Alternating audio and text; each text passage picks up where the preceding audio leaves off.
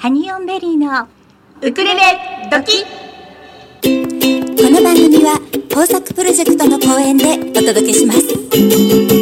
ハニオンベリーウクレレドキハニオンベリー。心にまっすぐハニオンベリー。コマラジハニオンベリー。皆さんこんにちは。ハニオンベリーのゆりです。かなです。毎週火曜日16時から18時はハニオンベリーのウクレレ時2時間生放送でお楽しみいただきたいと思います。はい。はい。新しいジングルに皆さん慣れ慣れたでしょうかね。最後いいでしょ？うふふふってやつ。今今生でもやらされたんですけどね。そうですね。ね皆さんお好きマニアがちょっと。が。ねえ。増殖増殖中ですよ、もう。そうですね。はい。はい、はい。では今日のまずメニューをはい。お伝えいたしましょう、お願いします。はい、本日のメニューはゲストをお招きしてのギフトボックス。そして後半には、えーお電話でポリクックの代表の森下園子さんにつないでお話を伺いたいと思っております、はい。あとはねハニベリトークをちょっと、はい、ちょっとね。繰り広げようと思っております、はいはい。いっぱいネタが溜まってます、そうですね、はい。はい。ではまず最初にメッセージの送り方をご紹介させてください、はい、お願いしはい。ます。、ハニオンベリーにメッセージをお送りいただく場合なんですが、Facebook をされている方は、ハニオンベリーの公式の Facebook ページからメッセージをお送りください。それから、ハニベリ公式ページがあります。https コロンスラッシュスラッシュハニオンベリードットクラブ。あのハニベリウクレレで検索していただくと、ツイッターのページが多分一番に出てくると思います。そちらにあのリンクが貼ってありますのでそちらから公式ページ行っていただいてメールフォームでお送りいただくことができます。インスタグラムはアットマークゆりアンダーバーハニーオンベリー。アットマークゆりアンダーバーハニーオンベリー。そしてツイッターもアットマークハニーオンベリーでメッセージをお送りいただけます。あとコマラジの方にメールをお送りいただく場合にはチューズデーアットマークコマエドット FM チューズデーアットマークコマエドット FM メールのタイトルには必ず番組名ウクレレドキットを明記してください。そして、えーラジオネームをお忘れなくお書きください、あとおはがきね。おはがきいただける皆様、住所申し上げておきましょう、はい、お願いします。郵便番号201-0012狛江市中泉1丁目2-6コマラジスイートタイムパラダイスハニオンベリーのウクレレ時係までお願いいたします。はい。えっ、と、はい。コマラジサポーターも、そうなんですよ、はい、順調に私たちご登録いただいておりまして。本当にありがとうございます。ありがとうございます。ええ。ちょっとお名前を呼ぼうかな。はい。今回も。お願いします。はい。えー、みかんの里のひろちゃん、はい。あめちゃんさん、はい。クリアンさん、はい。ひろめさん、えー、まりこさん、はこさん、はい。えー、みるきさん、はい。えー、ひろりんさん、はい神戸のさっちゃんさん、はい。黒豆さん、はい。ということで、ただいま10 10人人。ご登録いただいております。すごいですね。もうすごいです。10人も入っていただきました。はいそのね早速なんですがサポーターもしてくださってるひろめさんからメッセージいただいてるので、はいご紹介したいと思います。はいこれはねもう今日のうんギフトボックスのゲストさんに対してなんですが、おはいはいあの先にご紹介させていただきますね。ははいい、えラジオネームひろめさんからです。ゆりちゃんかなちゃん毎週楽しく聞かせていただいております。コマラジサポーターナンバー29そしてウクレレ時のサポーターナンバー4番のひろめです。おにゃこクラブ、おにゃこクラブみたいだね。はい、えー、守護霊リーディング鹿島明さんのコーナー、めっちゃ楽しみです、はい。ただいま絶賛マヤ歴アドバイザーお勉強中の広めにとって明さんの YouTube 番組はとてもつながるものがあり毎日聞いています。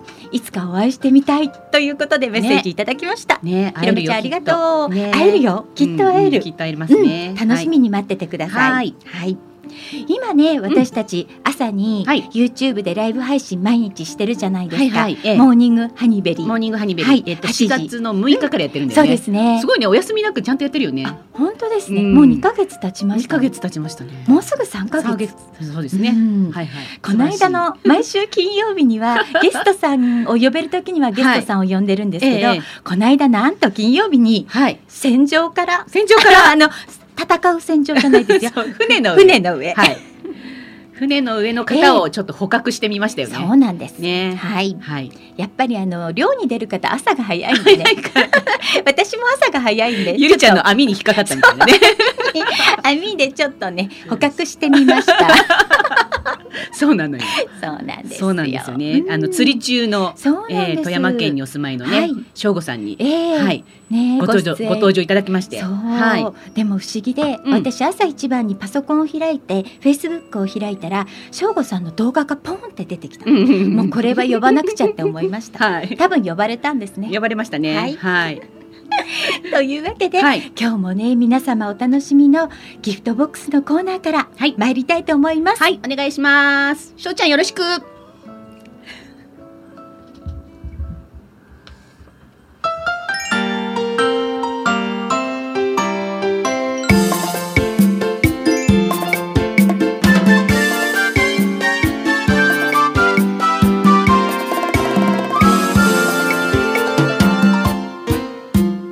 ハニオンベリーのギフトボックス。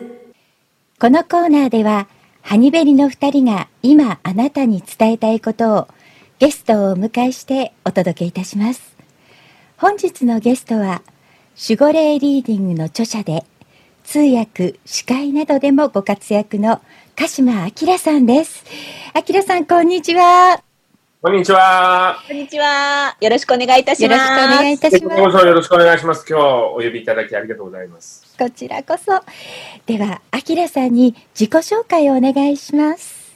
はい。えー僕はですね、今まで、あのー今、アメリカの航空会社の客室乗務員としても働いているんですが、15年ほど前から自分が、こう、ちょっと霊感があるというか、そういうものに気づいたりしてですね、まあ、霊気から始めたんですけども、ヒーリングから始めたんですけども、今は東京で、えーサロンマイルストーンっていうところを開いてですね、あの、リーディングしたり、こういろいろ勉強会なんかもやっています。またその他にも、あの、通訳とか司会の仕事なんかもすごくやってきたので、イベント司会とかいろいろやってるんですけどもね。はい。そうなんですよね、秋田さん。うん本当に多岐にわたってご活躍なので、今日もこのお話を伺うときに、なんてご紹介したらいいんだろうってすごく悩みました。だからね、自分でもね、何やってんのかなと思う時があるんですね。プロフィールを拝見させていただきましたら、28歳の頃にキッスうん FM 神戸、DJ をなさってたということで、私たちのそうなんですよ大先輩だったんですね。ね、いえ、もうね、そんな恥ずか、お恥ずかしいですけども、僕の働いてる航空会社がですね、今、はいアメリカの航空会社なんですね。はい。でアメリカの航空会社って、結構その仕事以外にも、副業でいろいろやっていいんですよ。ああ、そうなんですか。それで、あのーよくアメリカ人とかに、アキラ、あんたは何やってんの？週末とか何やってんの？とかって言われて、え、はい。でいいみたいな感じで、ええ際に、まあ、こういうイベントのしあの司会とか結構やってたので、うんそうだ、うんラジオの DJ やってみようかなと思って、ラジオの DJ オーディションみたいな番組に受けたんですよ。あはいーそうなんですそれでね。こう残ってって、番組をちょっと出してもらったりとするようになったんですよね。ううーんうんあきらさん、いいお声ですもんね。おっそうですよ。声だけはいいっていつも言われます。しゃいますよね。そのなんか FM キあのキス FM っていう神戸の番組だったんで、そこでやってた時もよくあの声はいいよねって言われたんです けど声だけですかみたいな感じだったんですけどでも、あの、声がいいよねって言われると、ちょっと寂しかったりしますよね。あの、私そうなんですも時々言われるんですけど、あの、ねいない声ねって言われそると、の他はみたいな感じになっちゃう。そういう意味で言ってる人もいるし、そういう意味じゃない人もいっぱいいるんだけど、そうなんですよね。自分の中では、はてな、はてな、はてな。この頃私そう言われると、よく言われますってもう言っちゃいます。うん。ああ、そうね。ありがとうございます。いきなりねあの、あきらさん、今、YouTube チャンネル、すごいですね。私たちも毎回アップされるたびに見てるんですが、これ始められたの、えー、2ヶ月前、4月、4月に入ってからですね。はいそうなんですよ。僕ええのあの、航空会社の方の仕事が、はい4月から休みに入っちゃったんですね。そうなんですそうね。。あの、海外に行ったら今度家、帰ってこれなくなっちゃうので、そうなんですよ。それでフライトが全部キャンセルになったりとかして、はい。飛ばなくなったので、はい。あどうしようと思ったんですよね、えでえ6月ぐらいまでなりそうだったので、はい。あちょうどこの期間を使って YouTube できるんじゃないかなと思って4月の初めから始めたんですよ、今2ヶ月が済んだところですね。そうなんですね。そうなんです。いや、急激な増え方で、はい。今はい。何本ぐらい作られたんですか、今ねだからちょうど2ヶ月経ったところなので、64本ぐらいできましたね。で YouTube の中ってあの、一般的にですね100本ぐらい作ると、どんどんこうお客さんが増えてくるっていうふうに言われてるんですよ、ね、はい。であの一応100本ぐらい貯めるとええ。YouTube の一人前の YouTuber として認められるのに、はい。チャンネル登録者数がね1000人っていうのがあるんですけども、そうですよね。そう僕もそれを目指して一応はやってるんですね、はい。はい、で今64本ぐらいで、はい。ちょうど666人今日だったんですけども。わあ、そうでしたそう。か。だからなんか同じ感じで進んでるから、100本ぐらいまでには1000人に行くかなと思ってるんですけどねすごい。ね、きっと。う一日。ね。ん。ですね。そう。面白いね。見ててもね。なんかやっぱりこう下がったり上がったりとかっていうことはありますけど。はい。でもやっぱりこう本数が増えてくるとどんどんどんどんファンの人も増えてきてくれたりとかしてて。て、ね、今すごいコメントに書いてくださる人とかもいますし、ええ。こうやっぱりこう加速していくんですよねすごく。それが今楽しいなと思って見てます。はい。あきらさん、いろいろコメントで、こんなことが知りたいわとか、そういうご依頼も入ってきますか、ありますね。うんたくさん、うん。なんかだからそういうものをこうどんどんどんどんこう番組の中に取り入れていく、はい。ええだからすごくコメント最近増えてきたんですけども嬉しいですよね、こう励まされることもあるしいつも見てます、楽しみにしてますって言ってくれると嬉しいし、はい。でこういうことを知りたいんですとかこういうのはどうなんでしょうかっていうとあなんか自分の中では当たり前のことだったんだけどもあええ。結構こういうことをみんな知りたいのかなと思うようなことを書いてくれてるのででそれを番組にしたりとか今すごくしてるんですよね。そうなんですね。うんまあ、中にはちょっとこうね僕はスピリチュアルの話とかをしてるので、はいはい。こう死んだ人とこう会話はできるかとか、まあ、そういう練習の仕方とかをこう上げてるじゃないですか、ええ。でその中にやっぱりこうご家族とかしあのすごい近い方が亡くなったんですけども、はい。なんかすごく励まされましたとかっていう人がいたりすると、まあ、僕の本来の仕事の意味みたいなね、はい。感じがこうできて嬉しいなと思ったりすることもありますね。そうですよね。あの、今、うん本来の仕事っておっしゃいましたけれども、はい私、はいご紹介するときに、いろいろやってらっしゃるから、本当、はいほんの一部でご紹介させていただいたんですが、はいその、あきらさんが本、本来のっておっしゃってるのは、まずどはいういうお仕事という形になりますかね？あ今の霊能者っていうことですか？そうですね。はい。まあ霊能者っていうのは、まあ、ええ。いろんなことがあると思うんですよ。やっぱりその人のこう悩み相談を聞いて、こういうふうに変えたらいいんじゃないですか？とか、まあ、基本的に僕はこう、人を見たときに、はい。まあ、その人の持ってるこう、将来とかのはい。今の状態とかをこうお話しすることもありますけども、はい。僕たちのこう守護霊さんって言って生まれる前から死ぬまでずーっとこうついてって見守ってくれてる人たちが何人かいるんですね。はいで。その守護霊さんとこうお話をしたりするので今その人にとって今こういうふうに考えてこういうふうに行こうとしてるけど実はこっちなんですよとか教えてくれたりするんです。まあそれをお話ししたりする。あとはこうさっきお話ししたみたいに亡くなったおじいちゃんおばあちゃんとかね、はい。でそういうお母さんとかお父さんがいなくて寂しいっていう人もいますけどもいや、姿はないけどお父さんお母さんここ横で見てくれてるよって言っていつも見てくれてるみたいだよ助けてくれてるみたいだよみたいなことをお話しするのが、はい。まあまあ霊能者としてねあののし仕事の一つだとも思うんですけどもね。うんそうですよね。そうすることで悲しい家族が、まあ、はいお母さんとか亡くなって、はい本当に辛いんですっていうのが、いや、お母さええんそんなこと望んでませんよって横でこうやって見てますよ、あなたのこといつも泣いてて何してんの、みたいな感じでみたいなね。はい。そうそう、そういうことで励まされる前に進めるっていうのはいいことですよね。そうですね。うん。私、アキラさんと知り合えたのが、もうだいぶ前になるんですけれども、はいそうで共通の友人を通じて、アキラさんのことを、まずお話で伺ってたんですね。その、はい守護霊リーディングということで、守護霊さんが見える方がいてねって、で、いろんなうんうん勉強会とかしてるのよって話を、本当に友人から聞いてて、ああ、そういう方が、この世の中にはいらっしゃるんだな、という。そうねえ、あの、それまで多分私、アキラさんのことを知るまでは、身近にはあまり、そういう、あの、お仕事をしている方がいらっしゃらなかった。ね。はい。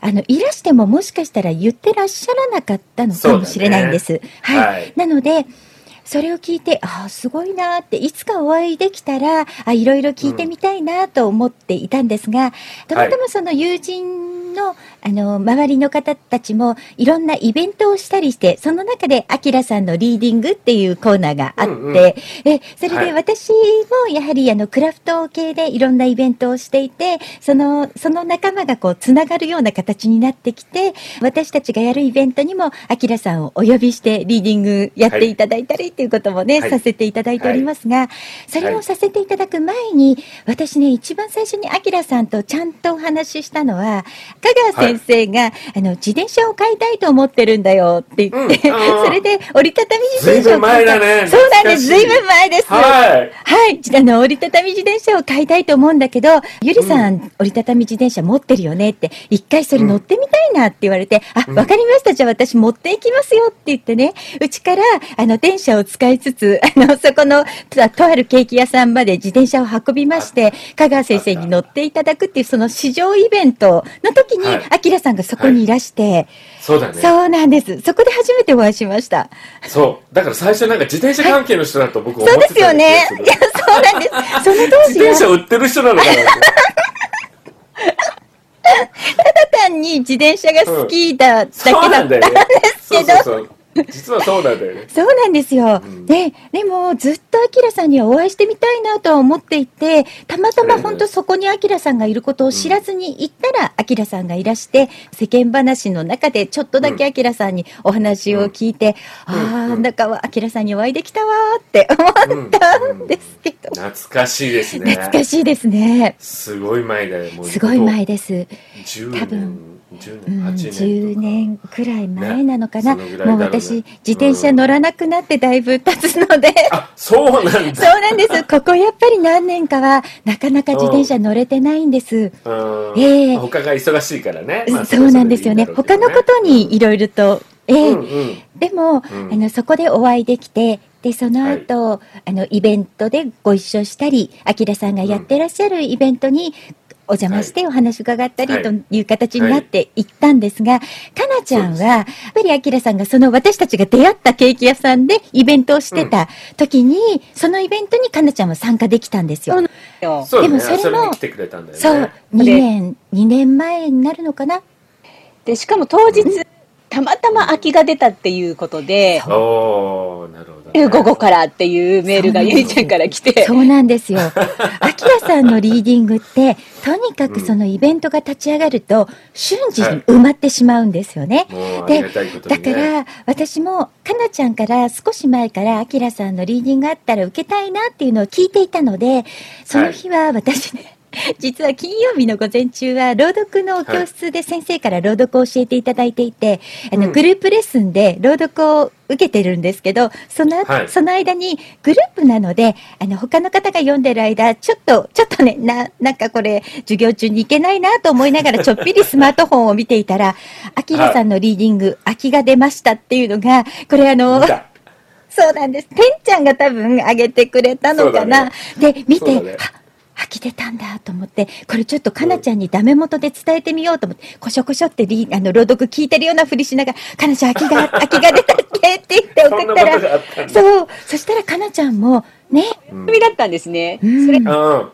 を絶対受け取らなくちゃ宅宅急便が一応うんの配達にしてたんですけど、なぜうんうんか、あの宅急便の会社の方が間違えて午前中に届けたんですよ。すごいね。仕組まれてるね。組まれてるんです。ほんと仕組まれてるね。受け取られたってことは午後行けると思って、うん。そうなんだよね。うまくできてんのよ。うまくできてるんです。うん。私ね、本当その時は、ううんんもう絶対これ、かなちゃんが、あきらさんに会える日はその日だったんだなと思いました。うん。で、しかも私、ゆりこちゃんからそのあきらさんの話を聞いて、そうん、の間開けずにあきらさんに会えてるんですよ。そうなんですよ。うん本当は全然もう、やっぱりね、いろんなイベントなさってらっしゃるけど、いつもいつも満員で、なかなか難しいよっていうような話を伺ってたので、うん。まあでも今お話聞いたけれども、まあすごく先の話になるんだろうななんて思っていたら、そんな話が舞い込んできて、行く行く行く行くうん。はい。はい。反対もいるからね、来たい来たいって言ってるけど、なかなかもそうもう都合合わせようとしても全然合わなくて、もうそういう時はね、俺もなんか、他行った方がいいんじゃないですかって言って、もう言っちゃったりする時もある。これはね、なんか縁がないのかな、この人とは、と思ったりするからね。うーんにあのお話伺った内容で、まさに今うんこの状況のことをあきらさんが話をしてらっしゃったんですよ。あ、そうなんだ。そうなんです。ですあの私俺ね、覚えてないのよ。あ、もうもちろんそうだと思います。あの、私、あの、すごくさいその時、その当時、皆さんに会う方、会う会う方、あの、初めましてなんですけれども、あなたどこかで見たことあるわよねって必ず言われるっていう話をしたら、うんあ、それは、あの、未来のあなたがもうその人に、見せ見せてるのよ、あなたの姿をってうん言われたんですね。うんで、それはいろんな、まあ、あの、まあ、こういう SNS だったりなんなりに、あなたがもっともっと露出するようなことが起きてくるから、それであなたどこかで見たことあるわよっていうのを、あの、先取りでね。先取りで魂的にね。出てるんですよって言われて、へーと思ってたんですね。で、その当時 ラジオの話とかも全然ない状況の中うんうんだったんですよ。だけれども、あそういうことが起きてくるのか、まあでもその時もゆりこちゃんとフェイスブックでいろんなことはやってたので、それがうなのかなぐらいのうん。うん。感じではあったんですけど、はい。うん。うん。その時はほん。勝手にそういうなん。か放送局をやってるような体で二人でライブ配信をやっていて、ああ、そうなん。だ。へで、ーこの間、そのラジオの方でプロフィールを書くっていうので書き出してみたら、134本ライブ配信してたん。ですよ、二人で。おー一年間で哦。その時にね、かなちゃんがあきらさんに言われたことを聞いて、へえ、そっか。じゃあかなちゃんがそうなるなら、一緒にやってると私もそんな感じになるのかなって、こう、ポワーンって思ってたんですけど。かなこさんはなんか、あの時初めて会ったけど、まあ、それからフェイスブックとかでね、友達になってるから、いろいろ見てるけどもさええ、なんか、どんどんどんどんなんか進んでってるよね。そうなんです。なんか、新しいことに、こう、はい。チャレンジしてっていうか、はい。なんか僕も面白いんだけども、うちのサロンとかに来て、こう、相談を受ける人ってね、はいやっぱり天気の人が多いんだよね。で、変わらないといけない時だから、はい。自然とそうやってたまたまとか、あ、たまたま見たから来ましたとかっていう人が来るんだけども、はい。でもやっぱり天気に来てるから、あうん、こうした方がいいですよ、こういう方に行くような感じするなって言って、やっぱりガーッとそれをこう素直にとって、そうなのかなとかと思える人ってガーッとそっちの方に進んでいったりするんだよね。はなんですよね、うんまさにその通りなんですうん、うん。い。で、まあ、まあそういうのを見てたら嬉しいよね。うんありがとうございます。うん、うん。もちろん、もちろん。それではここで一曲お届けしたいと思うのですが、あきらさんは霊能者でもあり、通訳、司会でもごご活躍でいらっしゃいますが、音楽もされてるんですよね。そうなんですよ。僕、子供の頃から音楽が大好きでね、幼稚園だからもうピアノを習いに行きたいって言って親に言って、はいずっとピアノがだあのエレクトーンもやってたんですけども好きです、やってたんですねでまあ小学校ぐらいからあの合唱団に入ったりとかして9年間ぐらいいろいろやったりまあもう本当音楽は長くやってきてたんですけどもはい。念願のピアノと歌をはい。一緒にするっていうことで、ピアノの弾き語りの先生素晴らしい先生にはい。何年5年ぐらい前かなに出会って、ええ。その先生のおかげでね今こうピアノの弾き語りのライブとかもさせてもらってるんですよ年に。はい。そうなんです。ええ。私、あの、あきらさんのライブ行かせていただいたことがあるんですが、本当ね、素晴らしいんですよ。目指してるね、はい綾戸千恵っていうジャズピアノ清水美智子っていうあの、はいお笑い系のピアノ弾きながらやるし、あの人を足して2で終わったぐらいのところにいいですね。頑張ってます。もうトークもだけど、本当に歌も素晴らしい、あのお二人のね、感じを、あきらさんがやってくださったら、もうそのショー絶対行きたいって 思います。それではそんなあきらさんの、えーはいカバー曲、はい、はい今日は桜をお聴きいただきたいと思います。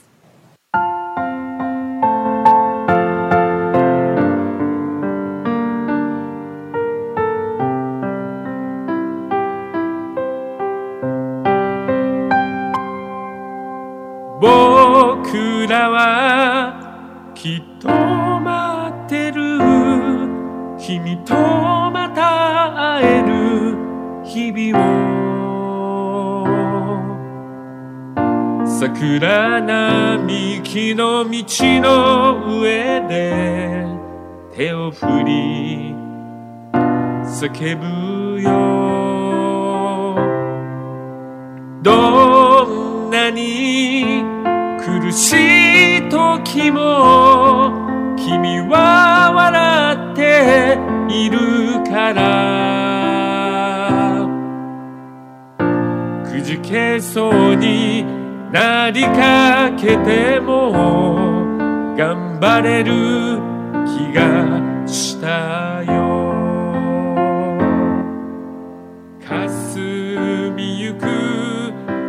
色の中にあの日の歌が聞こえる。桜桜今咲き誇る切な日に行く定めとしてさらば友よ旅立ちの時変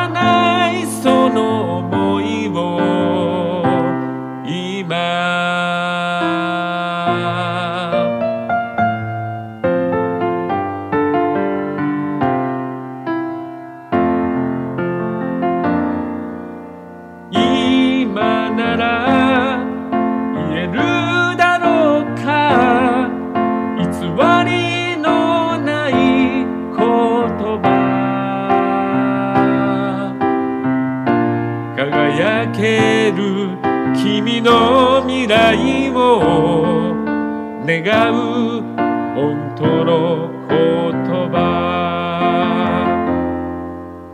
移りゆく街はまるで僕らをせかすように。桜桜ただ舞い落ちるいつか生まれ変わる時を信じ泣くな友よ今惜別の時飾らないあの笑顔で。さあ。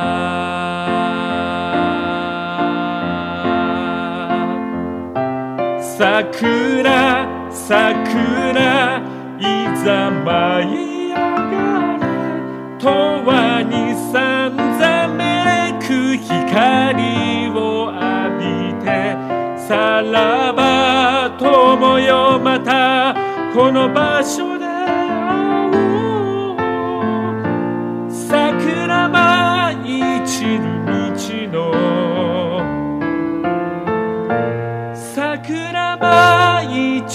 道の上で。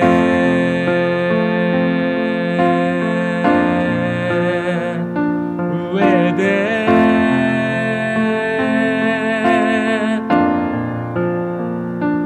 上で。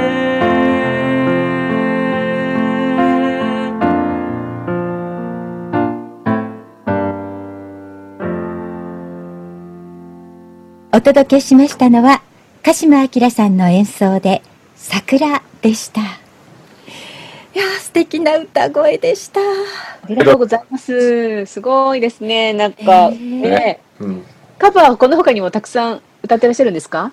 そうですね。まあ、あの、ピアノの弾き語りをやって、最初はいもこれカバーばっかりやってたんですけどもね、はいやっぱり、あの、あ、オリジナルも必要なんじゃないって、まあ、先生とかにも勧められてですね、はいうんし始めてますけどもね。あそうなんですはね。うんやっぱり子供の頃から音楽が大好きだったっていうだけあって、あきらさんもお声もいいしね。ねえ、本当です。素敵なお声で。すべて含めてね、なんかあの、でもなんか僕、そういうスピリチュアル系やってるから、ええこうちょっと歌詞が意味のあるなんか人生について語ってる曲なんかを歌うと、なんかいいように撮ってくれる。流してくれてたみたいマシマシなんですね、なんかね、やっぱりね。じゃあっていうわけじゃなくて、やっぱりこうみんなね、その歌詞と一緒にこう自分と共感して、はい。はい。それで、君のなんかライブ泣いてる人結構いたねみたいなねびっくりしてる人とかいるんですけど、それはみんながいいように撮ってくれててラッキーかなみたいな。そうなんですね。でも、あきらさんは、いいね、スピリチュアルなトークもできて、音楽もできて、ですから、やっぱこれを二つ合わせて、いろいろやっていかれるっていうのは考えてらっしゃるんでしょうか？そうなんですよね。まあみんなやっぱりこういろんなことを話ししながらなんか僕って結構いつも元気なんですよ。はい。そんなに落ち込んだりしないし、でこうなんかそのいつも楽しんだりしてるからねそのエネルギーがこういろんな形で人に伝わればいいなと思ってるんですだからその一つとしてトークももちろんするしはい。そうじゃないですかなんか音楽聴いてるとやっぱり安らいだりなんか嬉しい気分になったり癒されたりってあるじゃないですか。はい。まあこう僕にとってはもういろんな手法を使ってるけどもやってることは一緒なんですよね。うん。あの YouTube ででこの頃あきらさんが最後にラブ注入してらっしゃいますけど あれは最初の頃やってらっしゃらなかったですでなかったねやってなかったですね。やり始めたんですけどもね。ええもともとあのラブ注入ってあの胸のあたりでハートマークをつけてやるっていうのは、はいあのローア者の友達とかがいててええはい。教えてもらって愛してるよっていう意味なんですね。はい。でまあ、その子らと会ったりした時はいつもやってるんですけどもあこれをなんか使ってやってみんなにねラブ注入いつもこう飲み会の後とかラブ注入とかでハグをしてるんですけども、はい、はい。しちゃいけないことになってますのでね。そうですね。お通しだからこのラブをね送れればいいと、あとはちょっとテクニック的にはあの、YouTube っていうのは最後まで見てもらわないといけないので、はい。このラブ注入を実は楽しみにしてくれてる人もやっぱりそういう特殊な方もね。だからその人が最後までちゃんと見てくれるようにって言ってね始めたのが実は最初の始まりなんですけどそうねなんですね。そうなんです。あのなんか今日はスピリチュアルなことを聞く上に YouTube のワンポイントもいろいろ教えていただいているような気がしますね。YouTuber としてのいろんなね、チャンネル登録者数を増やすための極意がちらほらと。はい。そうですよね。私ね、あきらさんがいろいろイベントされてますけれども、はい一度そのお勉強会、お勉強会といっても大勢でオーラを見てみようっていうお勉強会に参加したことがありまして、で、はい私普段、あの、霊感とか全然ないと思ってるんですが、その会に参加した時だけ、普段には感じないようなものをちょっと感じたんですよ。素晴らしいです、はい。そんなもんなんですよね勉強のいいところは、はい。普段こう一人で瞑想とかやってると何も見えないけども、うん。こう10人とか集まったりそこの中に僕みたいな人がいたりするとですね、はい。こう影響し合うんですよね。ええ。こうあれ今日見えちゃったみたいなね感じのことが起こったりもするんですよ。はい。だからみんな霊感ないないって言って言ってるけどもえっていうのは結構簡単に見えたりしてね。でオーラ見えるとなんか霊感がなかったとは言い言えなくなっちゃうじゃないですかはい。番組の中でもオーラを見る練習とかってやってますけどええこう僕が言ってるようにやっていくと結構見えたって言ってコメントに書いてくれてる人もいるんですよねはい。なんかそういうふうに見るとあなんかスピリチュアルも実は見えてないけどもあったんだなみたいな感じになってくれるといいなってすごく思いますね。ですよね。うん、あの特別なことじゃなくって、うん。普段私たちが生活している中で気づかずにいた部分をちょっと気づけるようにすると、そのスピリチュアルな部分も感じていけるんですかね。そうなんですね。それだけなんですよね。うん。みんなこう気づいてないからないないって言ってるけど、ちょっと気づくとああるみたいな感じでねうん。そうそのきっかけは大切ですよね。なるほど。もっともっとその、アキラさんのお話を聞いてると、すごくそういったものっていうのは、すごく身近なものなんだなっていうのを、すごく感じさせられますよね。別なことじゃないんだよね。はい、そうですね。誰ってこうやらないと俺が見うんそんなことないんだよね。いやこれ、はい、はい。結構みんな見えたりするんだよね。そうなんですね。あきらさんが YouTube でそのオーラを見るっていう動画も作られてますけど、それっってあきらさんが例えば自分で撮った YouTube を見たときにあきらさんのオーラって見えるんですか？あ、見えますよ。特にね、面白いのはこのオーラを見る練習っていう番組を僕、たまに見たりするとですね、はい特にその番組の時は、自分のオーラがね、うわーって強く動いてるのが見えるんだよね。え見てる人も多分練習その僕の動画でやるでしょうから、すごく見えやすくなってるはずなんですよね。だからと僕は別に意識してたわけではないんですけど、えーたまたまなのかもしれないけども、そういうふうにうまくなってるんですよね。ーうーうんうーん。だからオーラが見えやすくなってるはずですよ。僕その時の動画で練習する。そうなんですねもう早速練習してみなくて あの、なんかね、ゆりこちゃんがその言った勉強会の後の、いいつもあるなんかお食事会もすごく心惹かれる感じですごく告知されてるんですけど、は ね、ただの、い。それもすごい楽しそうで、いつもいつも。そうなんですよ。うちははいスピリチュアルのもう、もうどっぷり瞑想もして、スピリチュアルな話もしてっていう感じの勉強会にですね、必ず近くがコリアンタウンなので、焼肉を食べに行くんですよね。もう僕らの学校とか行ってたこう学校とかで先生とかにね、スピリチュアルの学校の後焼肉食べに行くんですよって言ったらもう、うえー何してるんだみたいな。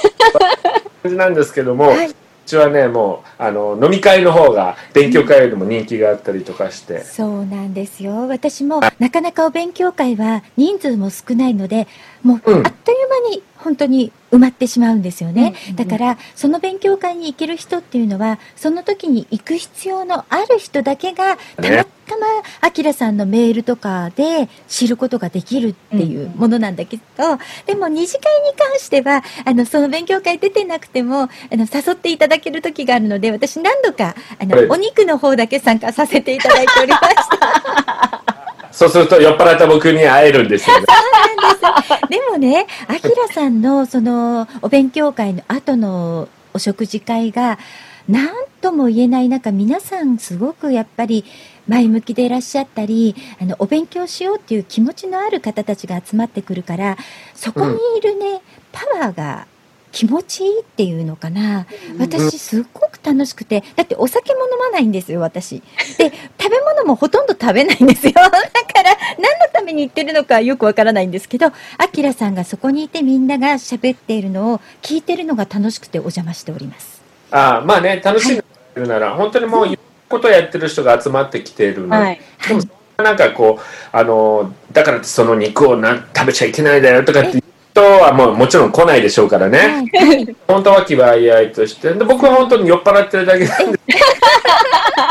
えーってお前も飲めとかって言ってこうやってるだけなんですけどね。はいそれが楽しいですよね、やっぱりねねえ。今度ね、二人でお邪魔したはいい。ね。ぜひぜひ伺います。さあはい。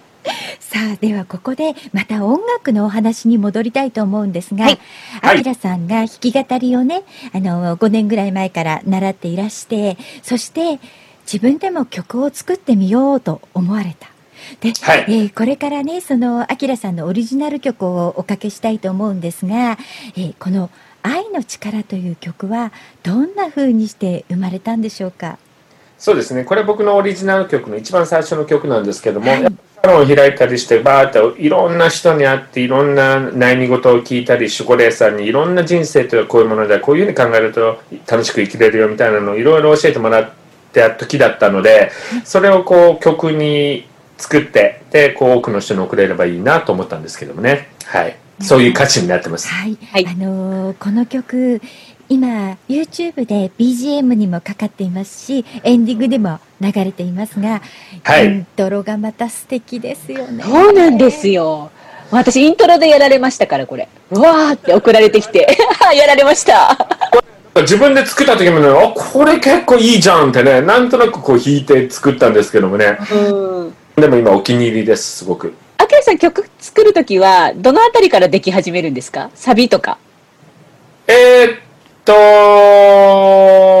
メロディーから。この、あの、コード進行をまず考えて、で、歌詞をつけて、前奏とかをつけていく。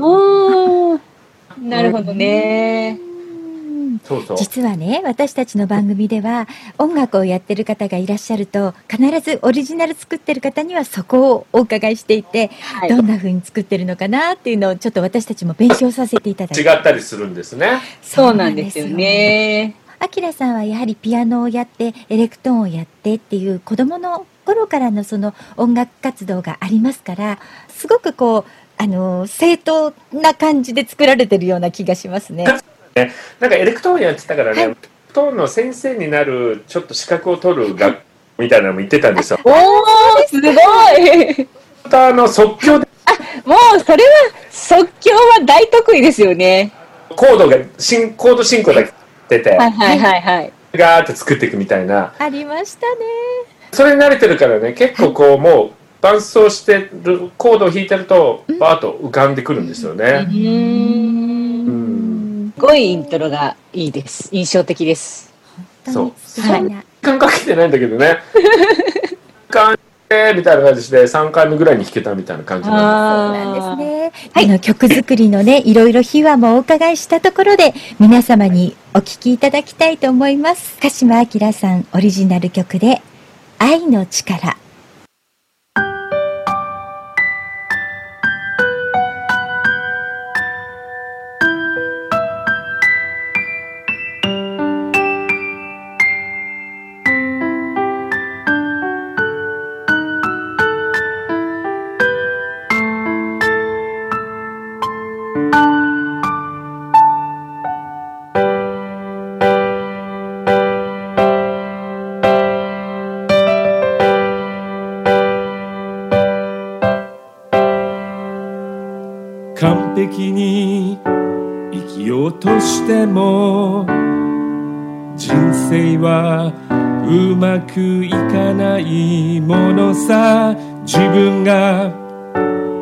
正しいとしても他人がよく見えたりするのさ。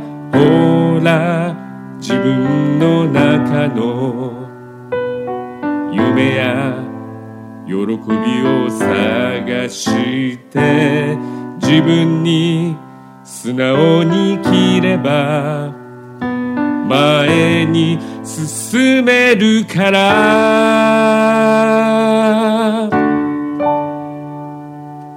この世に起こることはすべてに意味がある。あなたにある愛の力。それはパワフルだよ。愛の力信じて自分らしく生きること。それは魂が喜ぶ。幸せの近道。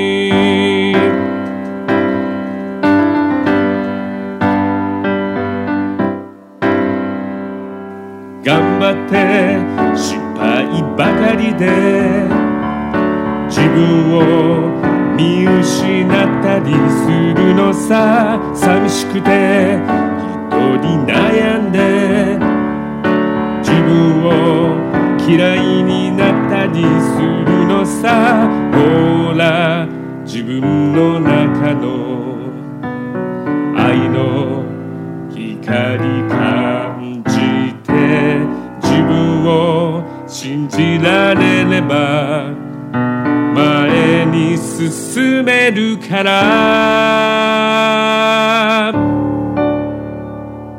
この世に起こることはすべてに意味がある。あなたにある愛の力。それよ。愛の力信じて自分らしく生きること。それは魂が喜ぶ。幸せの近道。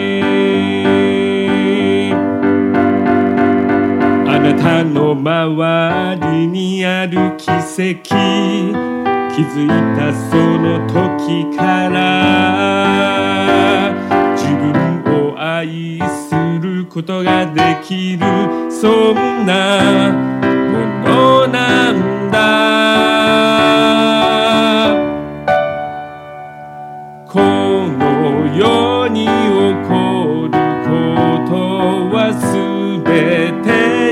意味があるあなたにある愛の力それはパワフルだよ。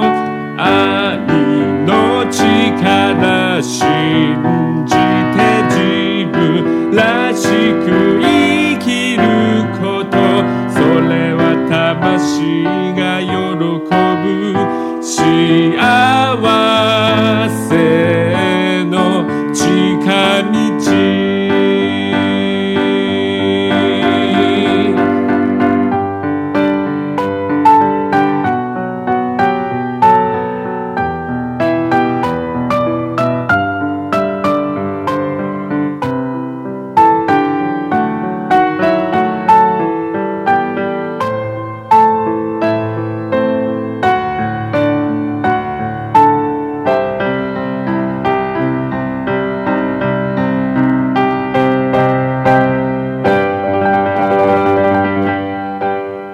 お届けしましたのは鹿島明さんのオリジナル曲で「愛の力」でした。はい、ありがとうございます。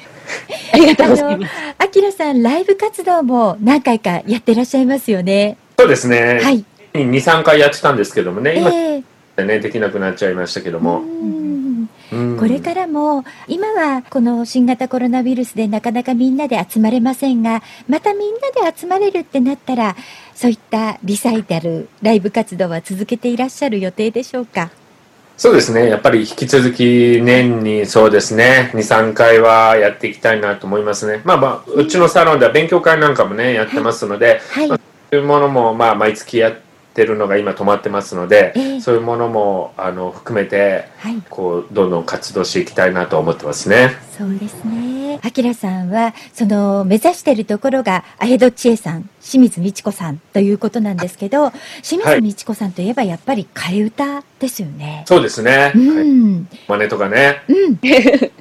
あきらさんも、いろいろ作ってるんですか？ライブで、第1曲ぐらい。はい。あの例えば、もしもピアノが弾けたならってあったじゃないですか。あれが僕が替え歌でもしもお酒がなかったらみたいな、バージョンを歌うわけですよ。はいはい。で、面白いのが僕がピアノの先生にレッスンに行くじゃないですか。はい。はい。僕のその替え歌も先生が一緒にこう、いろいろ、こここうじゃないですかとかね。アこうやっレンジしてくださるいろいろアドバイス。大体もう面白いのは俺なんだけども、はい。あいいじゃないですかとかなんかねそう面白いなと思ってあきらさんは急に出来上がったこの3ヶ月のお休みの間、はいい、ろいろとチャレンジをされていらっしゃいますが YouTube もね始められて、そしてその中のもう一つ筆アートをスタートされてるんですよね。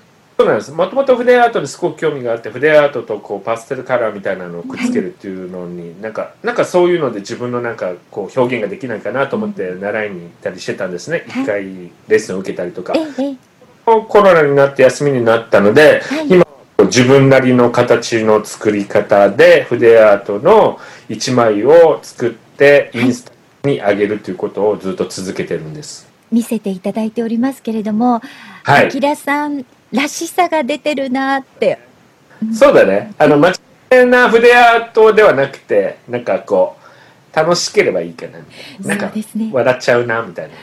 ね、あの、あきらさんとその筆っていう部分でいきますと、あの、あきあきらさんの著書であります、守護霊リーディングの出版記念パーティーの時に私サインをいただいておりまして、それもね、筆ペンで書いてくださってるんですが、私がいただいたサイン、本当にとっても素敵で達筆で、サラサラサラっとこう書いていただいたんですが、それが最初の頃にいただいた方は、ちょっと違ったっていう話も聞いてるんですけど、もう最初の頃は、まあ、はい筆書きたいなと思い始めてやって、まあ、それもちょっと一日だけレッスン行ったりしてやってたんですけどね。最初はね、ほんと下手くそだったんです。何ですか？そうそう。なんかあの、下手、すごく最初の頃の僕のサインをもらってる下手な人は、はいなんか、よかったらもう一冊買ってくださいみたい そこって。な。もう一回買いますよみたいなね。いいかも。そうですね。本当どんどんどんどん上手になってきますからね。こ本当ですよね。いや、私たちも去年の8月に CD を1枚出していまして、その時に、そうなんですよ、8月の11日に、そうなんです。ウクレレのオムニバスアルバムを実は出していまして、はい。そこで初めてサイン会トークショーっていうのを渋谷でやったんですね。そうなんです。で、それに合わせて、そうなんですよ。の大聖堂書店のイベントスペースで。で、それに向けてサインを一生懸命練習しまして、はい。大したサインじゃないんですけど。うんそれでサインをだからその発売してから数ヶ月間はお互いにサインをし合ってあのオムニバスアルバムだったので10組のアーティストでやりまして互いに自分で、えー100枚ずつ在庫を持ってるんですかね、うんうん CD の それをみんなみんなでみんなのにサインをしてサイン入りの特別バージョンをたくさん作ってそれを販売していたんですがはい。そこでちょっとサイン上手になったんだよね。そうそうそうそう。すごい書いてますよね、だって。君は。書くほど上手になりますよね。そうですね。うん。でもね、そうやって、あきらさんは筆アートもされて、インスタの方に毎日アップと。じゃあもう、その日その日のルーティンがたくさんありますね、あきらさんね。そうですね、おかげさまで本当暇せずに毎日、はい、楽しく過ごしてます。はい。から今回のことであのいろいろと大変な方もたくさんいらっしゃいます。そして医療に従事している皆様はお休みもできなくて頑張ってくださっていて私たち家にいられるものは家にいることが一番って思って活動してきました。きっとはい皆さんもね、今そうだそうなんじゃないかなと思います。そうですね。でもまあ本当に僕も家から発信はしてますけども、はいえーね、今多くの人が見てくださったり反響もいただいてて、まあ、そういう意味では本当にあやってよかったのかなってすごく思ってますね。そうですね。本当にこのお休みがなければ、あきらさんのお話を毎日 YouTube で聞けるっていう機会もきっとなかったんだと思うので、はい。そうですね。本当にやってなかったと思います。やりたいやりたいと言ってましたけどね。ね、でもそんな時間がなかったですよね。そうなんですよ。はい。うん。今日は私たちが本当に呼べないと思っていた鹿島明さんをゲはいストにお呼びすることができまして、、はいい。ろいろとお話を伺うことができました。明さん本当にありがとうごありざいました。がとうございます。お呼びいただきありがとうございましたありが。とうございます。はい本日のゲストは鹿島明さんでした。ありがとうございました。ありがとうございました。ました。今度はぜひスタジオにお越しくださお越しい。ください。はい、ぜひ。16時台最後の曲をお届けいたします。先週、アフタヌーンナビにご出演されていました、雨の星さんのセカンドアルバムから、夕日と星。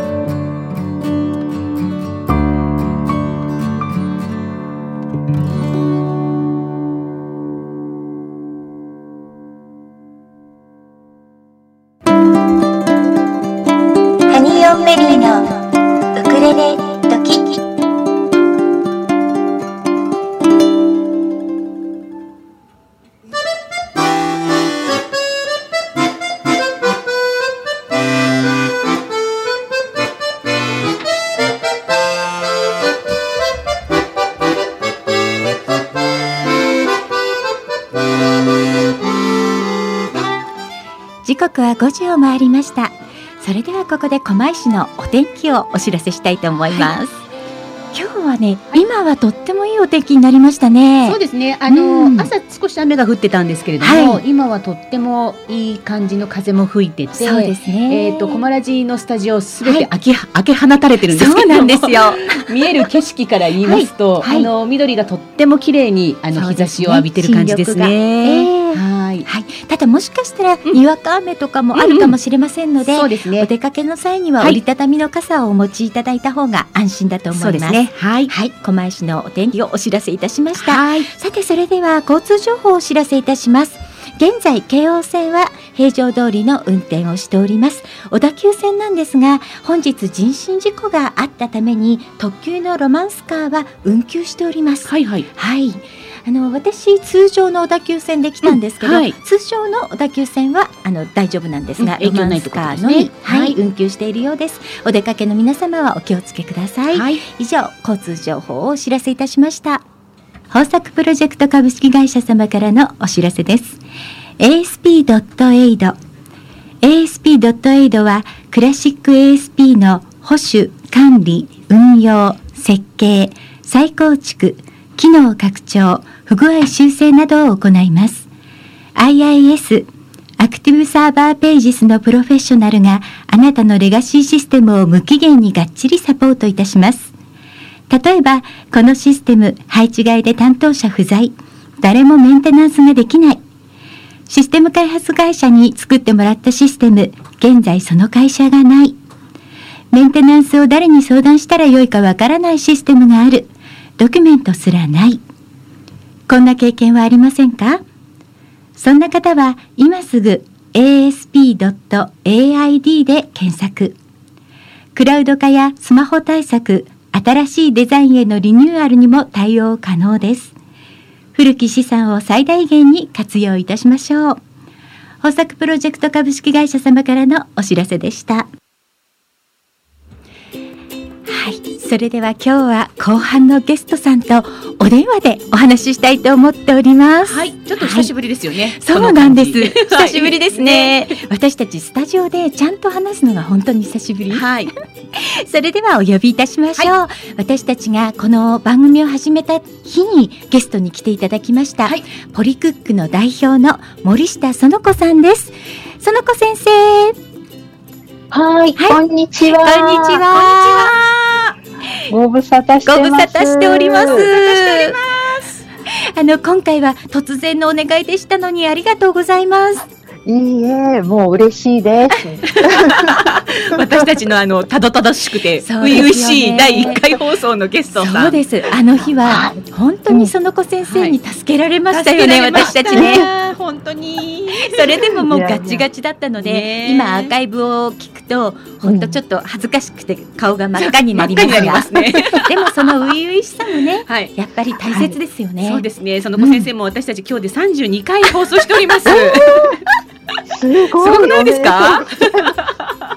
そうなんです。少しは成長したかもしれません。そうですね。はあの今日は園子先生のね、ポリクックについてもしかしたら今日初めて聞く方もいらっしゃると思うので、あの、はいそこから少し説明をしていただいてもよろしいでしょうか？はい。はい。では、ポリクックについて説明させていただきます。ははいい。ポリクックとは、ポリ袋に食材を入れて、鍋の中にお湯を張ったその中にポンと入れて、そして湯煎で仕上げる調理法です。はい。はい。袋の中で仕上げるので、お魚とかもしっとりできますし、何も嬉しいことはね、栄養分が逃げないんですね。そうなんですよね。うん、鍋は汚れないから洗い物はないし、うんうん普段は楽家事、うんそして災害時は節水になるということで、うんそうですよね。はい、ポリクックにはい。20人の先生たちがいます。あ、もう20人になりましたか。もうおかげさまで、あの関西地方にもはい広がりまして、わあ素晴らしい。ね、もう全国でええもう正しくポリ袋の知識も正しくお伝えする先生がいますので、そうですうんか。はい。わ嬉しいですね。近くにやっぱり教えてくださる先生がい,、いらっしゃるっていうのはね。そポリうですね。袋大切なんですよね。そう。そう種類がねそうなんですよ。はい。今日ね、ちょっとポリ袋用意しました。はい。あの、音聞こえるかしら？はい。あ聞こえます。カサカサしてますね。そうですね。はいポリ袋、ええ、大きく2種類あって、はい。うん半透明のと透明のもの。はい。この半透明でカサカサ、ええくしゃくしゃいう、これをが、あの、熱に強いので、うんはい。うん、名前はね、高密度ポリエチレンと言います。はい。はい、こちらを選んでください。はい。ね。最近ね、すごええいやっぱりね、メーカーさんもすごく工夫してくださるから、そうなんですか？うん、鍋の絵のついたポリ袋とか増えてきてます。やっぱりね。うんすねすごく買いやすいですよね。うん近くのスーパーにあることを確認済みです。先生確認済みです。そう。私ね、あの、うんももともと私は園子先生のところでレッスンを受けて、あの、うんポリ袋いただいて帰ってきてるじゃないですか。なのに、はい気づいたら、夫がなぜかうん3箱もそのポリ袋を別途買ってた。どうして？さすが。いつ災害があっても大丈夫ということでしょうか。そうですね、いね。ろんなものに使えますからね、あのポリ袋は。そうですよね。そうなんですそれで、はい。ね、ポリクックに使わなかったら、普段は何にでも使っていただいていいですし、ねうんそうなんですよ。本当置いておくとやっぱり安心ですよね。いざという時本当にそうですね。うん。もう、お米とお水とポリ袋と、うんあとカセットコンロとボンベと持っていただいたらね、うん、お家にあるもので、災害時もなんとか食べていけますよね。温かいものが食べられますからね。うん、うん本当にね。はい。ははい。あの今回園子先生は、あの、今までねいろんなお料理を作られて、そのポリクックのメニューをクックパッドに出されて、本当はいにいつもこうランキングで上の方にいらっしゃる園子先あ生でいらっしゃいますす。が、はい。今度ははい。ペット用のものも考えられたっていうことで、はい今日ぜひそれをご紹介いただきたいと思うんですが。はい。もう、え、もしかしてペットは飼ってらっしゃいますか、あ飼ってないんです今は。飼ってないん飼ってませんかでもね周りにペットをうん飼ってる方がとっても多いので、はいうんきっとこのお話はねもう知りたい方たくさんいらっしゃると思うんですよ。はい。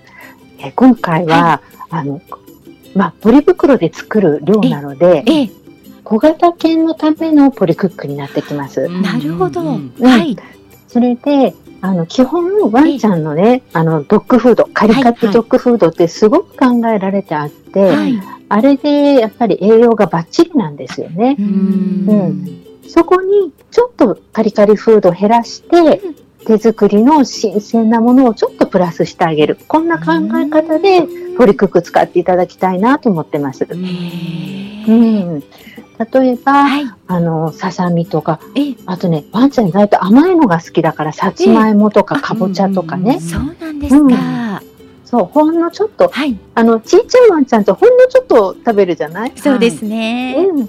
だから、例えば、私も今はワンちゃんがいないんですけども、あの、もしいるとしたら、家族の何かを優先しているええ、時に、ついでにちょっと袋にワンちゃんの分入れて、そうですよね。もう作れちゃう。うん一緒のお鍋でいいっていうところがいいですよいいね。ですよね。そうそうそうだって味付けは違うわけですもんね。うんワンちゃん用は。そう、ワンちゃんはね、何にも味付けなしがいいので、そうですよね。うん。で、このレシピをね、ええ作るにあたって、はい。あの、犬の管理栄養士っていう資格があるんですが、はうん。それのはい先生にもお手伝いいただき、あ、そうですか。でもやっぱりわかんないので、ついつい私もそれを勉強し、ええ、犬犬の管理栄養士になり、えそうなんですか？えすごい。さすがですさすがですね。それでやっぱりこれが食べちゃいけない、これは食べてもいい、それとか食べる量があるんだよね。だから私たちすぐ、はいあの、別腹とか言っておやつ食べるじゃないですか。食べますね。えねえ、あの、小型犬、ちっちゃいワンちゃん、別腹、別腹って言ってたら、はい。すんごい太っちゃって病気になっちゃうからです、よね。うんやっぱり、うちの子のは理想がは何い。キロの体重、うんはい。そっからどのぐらいの料理を食べていいのか、はい。それで、そこに手作り食を足すならば、どんな風にするのかっていうのも全部計算で皆さんにできるように、そこをお伝えしつつ、ポリクックをお伝えするので、だからやっぱりもう安全に、ええ、で、かわ、ね、で、可愛がって愛情を注いであげたい。ので、そんなペットレシピが出来上がりました。ねね先生どんどん新しいことに挑戦されてますよね。今回の、うん。えっ、と新型のこのウイルスのことで、まあ対面でのレッスンがほとんどできなかったんではないかと思うんですが、その間にも園子先生オンラインでもレッスン始めてらっしゃいましたよね。もうオンラインでね、ええ。ちょうど私も去年はい。からもうオンラインレッスンはしていて、ええあのーもう受講生様にも同時に作っていただく。はあ。そうするとはい。何がやりにくいとか、ええその場で確認もできますし、はい。うん、そして今年になってね、ポリクックの先生たちね、はい。すんごい一気にええ。オンライン練習したんです。そうなんですか。実は今、ええ本当に今、無料で、ええ。あの、無料イベント無料ですか？なんですなんてこと無料にでしょう？食いつく。そう、それもね、はい6月までなのえでえ、そうだったんですね。なんていいタイミングなんでしょう。もうタイミングもう今日このラジオをお聞きになった皆様、ポリクックやってみたい皆様、オンラインで無料で受けられるそうです。はい、もうオンラインで一番大事なね、はいご飯の炊き方はいと、はいポリ袋の選び方。ええええこれは、はい今回のは、はい。あの、講師のデモンストレーションになります。はだから皆様は、はいもう聞きながら、ええしっかりメモが取れる。ああ、なるほどうんね。慌てなくていいです。ええもうしっかりメモを取る。はいそ。れで、あの、動画配信とかじゃないので、はい。うん、その場でね、質問もお受けできますし、なるほど。もう安心してね、ポリクックにええ、あのチャレンジしていただけるように、そうですか。本当まさかの無料期間中で、すごいいい鼻を聞かせて。さっき私ももう一日追加しました。ありがとうございます。はい。ええ、6, はい6月28日日曜日、6月の28日、日曜日。はい。朝10時です。朝はい。10時ですね。ここで森下担当いたしますし、はい。うん、他の日はね、はい先生方みんな担当してくれるので、はいそうですかあ。と7回ぐらいはね、ある。そんなにあるんですか？結構毎日のように入ってるので、へえ。ホームページを見ていただきまして、はいはい。そこにえね、イベント、えその他の講座っていうところがあるから、はい。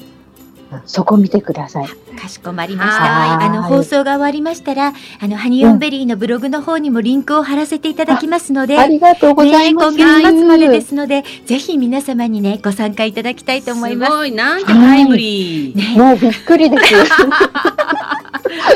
すごいよね、私たちそういう、なんかね、いいし、ぱりねいい嗅覚をしている。そうなんです。この頃とってもね、感度良好。感度良好です。はい。でもね私たちはこの、はその子先生にまず11月にゲストでこちらにお越しいただきましてその後、すぐに私たち習いに行ったんでそうすよね。なんですよね。はい。そしてテレビの取材を受けまえして、えいっぱい出ちゃいましいっぱいいっぱい出ちゃいました。本当にね、その時は本当にありがとうございます。いや本当こちらこそです。ありがとうございました。ありがとうございました。はい。でもあの日しっかり教えていただいたから、うん。私ね、本当にあの、うんうん。家でまず習ってきた日からは数日間我が家はほとんどポリクックで過ごしております。忘れないようにね。忘。れないようにえね。え炊き込みご飯作ってみたり、はいはい。はいうん。あのお魚をね、うん。使ってみたり、あとは、あのパスタを作ってみたり、いろいろやっておりまして、うんうんうん。私はお魚やりますね。やりますか、簡単だから後からが。やっぱりね洗い物が楽でしょ？う、そうそう。う。うん。う。ね。そうなんです、ね。家の中がねちょっとあのやっぱり湿度が上がるので、うん。ちょっとその湿度対策をしながらやらなきゃいけないんだなっていうのは感じたんですけど、はいはい。そんな話って聞かれますか？その子さん。そうあんまり聞いたことないですか？え？湿度がすごく高くなるんですよね。やっぱりポリクックをしてる間蒸気が出るのであなんか家のお,、うんうん。お部屋の湿度が高くなって、うんうん。我が家はその湿度を感知するこう機械がずっと動いてるので、なんか湿度が高いですってこう言葉で言うんですよ。本当に？あでも、蓋していいですよ、蓋あ。そうですよね。あの、うんそれで私としては湿度が高い方がお肌にはいい。潤うからねからいいかなと思うんですけど。うんうん。蓋し、蓋をして、はいちょっとずらして蓋をしとくと。そうですね。うん。ね、えーでもあのね、はい鍋の蓋をすると、はい。あの、お湯を沸かした時鍋蓋しとくとすごい早く沸くじゃないですか。はい。だからやっぱりえそれって熱量のエコにもなるし、なるほど。うんはいええこれどのぐらいエコになると思います？お湯沸かす時にはい。蓋をしてると？蓋をしてるのとしてないのとどんぐらい違うと思います、どのぐらい違うんだろう？どのくらいですか？15%、え？おお。15%。うん、結構あ結構そうですね。エコだよねエコですこれねだ。って毎日だもんね、うんそうですよね。あの、ねポリクックをされるときに、お鍋はやはり少し大きめの方がいいですか、うん、その方が安心。そうですよね。うんええ。ねそんな感じがしました。何回かやっていく中で、やっぱり大きめのお鍋で、うんうん。本当に蓋をして、だから、はいあんまり湯お湯の量多すぎると、あの、うん。蓋をしてるとちょっとグツグツしてしまうので、んんんうんうん。ちょっと余裕のある感じでうんうん。作るのがいいのかなと思ってました。そうですうね、ん。うん。なんかもうやってるはいと自然とね、ええ。お料理ってできるようになりますよね。そうですね。加減がだいたい分かってきますよね。うんそうですそう。ね。なんかあの加減ってやっぱはい。りテキスト通りじゃないし、うん。はい確かにそうかもねしれません。火の大きさもね、そういろいろ違うからね。それはやっぱりね、うんそのお家お家でやっぱり火力とかも違ったりしますよね。ね。うん。いやでももう何回かやったらね、もう確実に覚えられるので、そうなんですよ。もう私でも、うん こんな私でも。もうもう多分ね魚見ただけであポリクックって思い出したらもうそれで OK っていうことそうですでね。ね。うん。本当にね、ふっくらするんですうね。んだから焼く焼くことが少なくなりました。おそうですね魚を。うんねあうんのふっくらもええ本当にいいですよね。そうなんですよ。うん。そうそう、この間ね、はい介介護ヘルパーのお仕事をされているはい方はいとお話ししてて、ええこれもうええ絶対年配の方が喜ばれる。そうですよね。っていう話になってうんねいろんなところでご活躍いただけるといいかなと思います。本当ですね。うん今あの園子先生は私たちのこの番組にいらっしゃった後に YouTube のチャンネルも作られて、うん YouTube チャンネルの方は今育ててる段階ですか？そうですね。うんもう本当ど素人の私が撮る YouTube ですからね。で そういうのもいいんですよ。そうですよ。はい。なんなら私たちもすごいですよ。あのですね、えええっと実はポリクックはポリ袋料理と超簡単料理もね、はいあのもう火を使わないようなええ簡単料理も一緒におお伝えするんですはいが、はいその中の一つにええ味噌玉があるんです。はいそうですね。はい。それで味噌玉の YouTube をこのええ。間アップしてみました。あそうですか。はい。あ私まだちょっとチェックしてなかったかもしれない。ぜひぜひ、なんかね、もう楽しくって、ええ。やって、やってらっしゃる受講生の方がもうはい。ニッコニコで、え もう味噌玉作ってくださって、ええ。うんおかげさまでね、はい。味噌玉もクックパッドでカテゴリー1位いただいて、すごい。もうなんか何ね、せあの贈り物みたいに可愛いんですよ。ねその子先生和菓子のようにねの和菓子みたいに可愛くって、うん可愛い。あね。りがとうござあいます。とお子様と一緒にあのお母様が楽しんで作れたりもするんですよね、うん味噌玉はねい。そうそうそう。うんそれ子供たち自分で作って、ええ自分のお味噌汁が作れちゃうってことですよね。ですよね。だって、お湯さえ注いだらもうはい10秒でお味噌汁だから、そうですよね。そうですよね、うん。お子さんにとってもやっぱりお味噌汁はとっても体にいいし、うん。それを自分で作れて楽しんで可愛くって美味しい、うんうん。最高ですね、ね本当に。お子さんの初めてのお料理にね、いいかも。うん、いいかなと思って。うん。本当だ、うんいやその子先生今日はありがとうございました、はい。あまあのまた今度、ゲストとして、あのスタジオの方にも遊びに来ていただけますか、はい、もうぜひ呼んでください。ぜひまたお越しください、はい。今日は本当にお忙しい中いろいろ教えていただきましてありがとうございました、はありがとうございます。はい。じゃあ皆様オンライン講座、今無料ですので、ぜひあのリンク貼っておきますのでご参加いただきたいと思います。はい、28日の日曜日が、えーはい。10時からその子先生の担当ですね。生。はい。はい。はい、はい。それでは本日の後半のゲストはポリクック代表の森下園子さんでした。ありがとうございました。ありがとうございました。はい、失礼しはい、ます。失礼いたします。なんてタイミングが良かったんでしょう。ねえ知らなかったでしょ？知らなかったです。あすの実はね今回、あの後半は私たちずっとトークできるなって思ったんですけど、はいはいその時に毎回少しずつポリクックをお知らせしていこうかななんてはいはい思ってたんですが、うんコーナーがたくさんありすぎてなかなか紹介できなかったんですよそう。なんですよ。ええはい。それで今日はちょうどねいいなと思ってお声かけて、はいその子先生もこの時間だったら大丈夫よって言ってくださったので、はい出ていただいたんですが、はい。なんともいいタイミングでしたね。ねえ本当ですね。よかったです。うんよかったです。はい、それではここではい一曲お届けしたいと思います。はい久しぶりですよ皆様。昨年の8月11日に私たちオムニバスアルバムニューチャプターを発売いたしました。はいその中からかなちゃんのオリジナルソングで信じてる。ア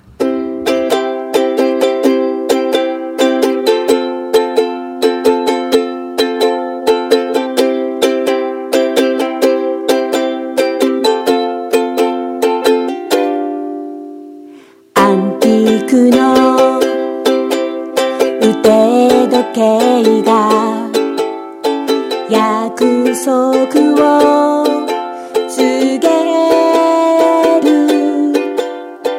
指先にはね束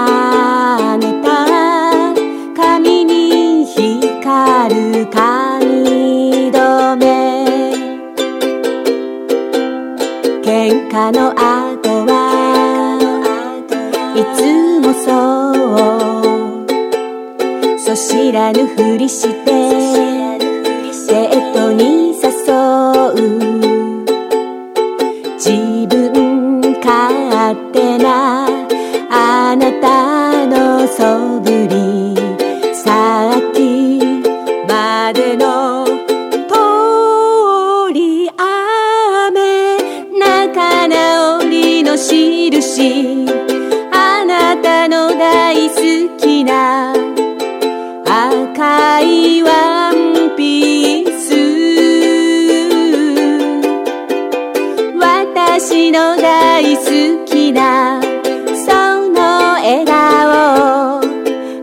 から信じてる。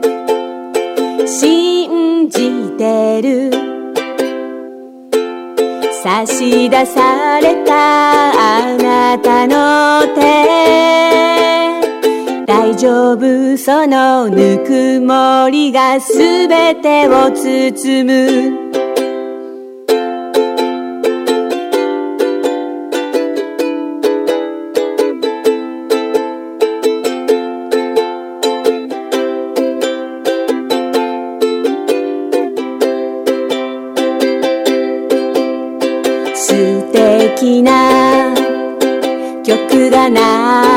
流れる。あの海辺の店。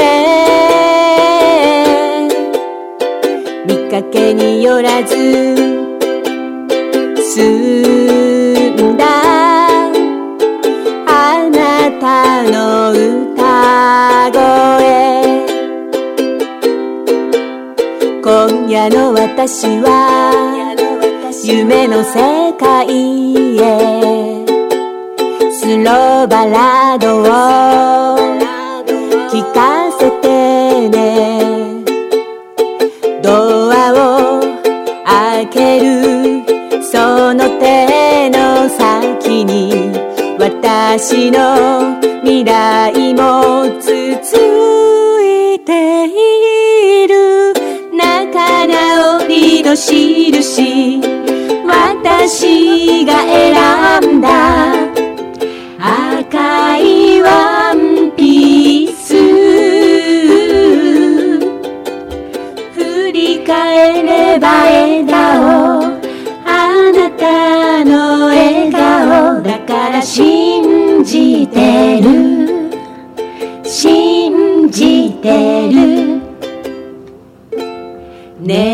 その手を離さないで。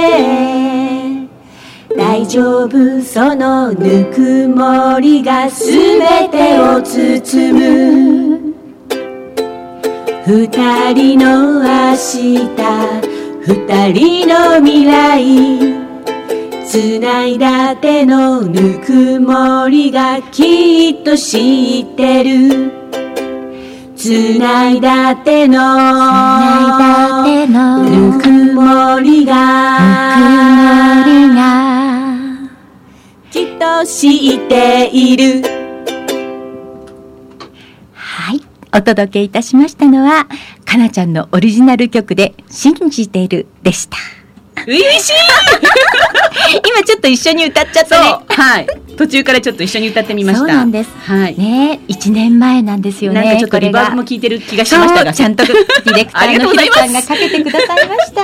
ありがとうございます。うふんう汗かくぜ。今日ね、ちょっと本当に汗かくような2曲を流しちゃうんですけど、ですね。はい。でも、あの時には私たち、あの時なりの精一杯。そうですね。ええ。はい。そして今年は、またちょっと違う試みを今やっておりますね。はい、そうなんです。はい、ウクレレカバーズ2020というね、えー企画を今しておりまして、そうなんですよ。はい、えー、29、28組、はい。29名、ええ。はい、アーティストさんが、えーね。カバーアルバム、はい。今制作中です。そうなんです、はい。昨年の9月1日に私たちは日比谷野外音楽堂で八百屋家紋というイベントを音楽イベントを行いました、はい。その時のチームが今度は家紋レコーズとして、はい。え豊作プロジェクトの秋田 CEO が家紋レコーズを立ち上げてくださいましてそうなんです。そこから出させていただきます。はい、しかもあのオフィス内に、ええ。なんとスタジオ開設しまいました。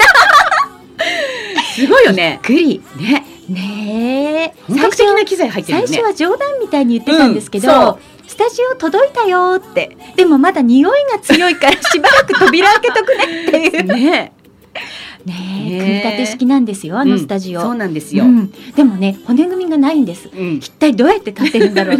なんかこうテントみたいにキュッて引っ張られてる。そうだね。うん。うん。でもすごいよね。はいすごいですよ。ね。えーいろいろとね。メカニックもすごいの届いてるもんね。そうなんですよね。ねえ。この間あのメロダインっていうソフトが、うん。あのちょっと音が狂っててもピューフフフって上げてしまって音が治るという。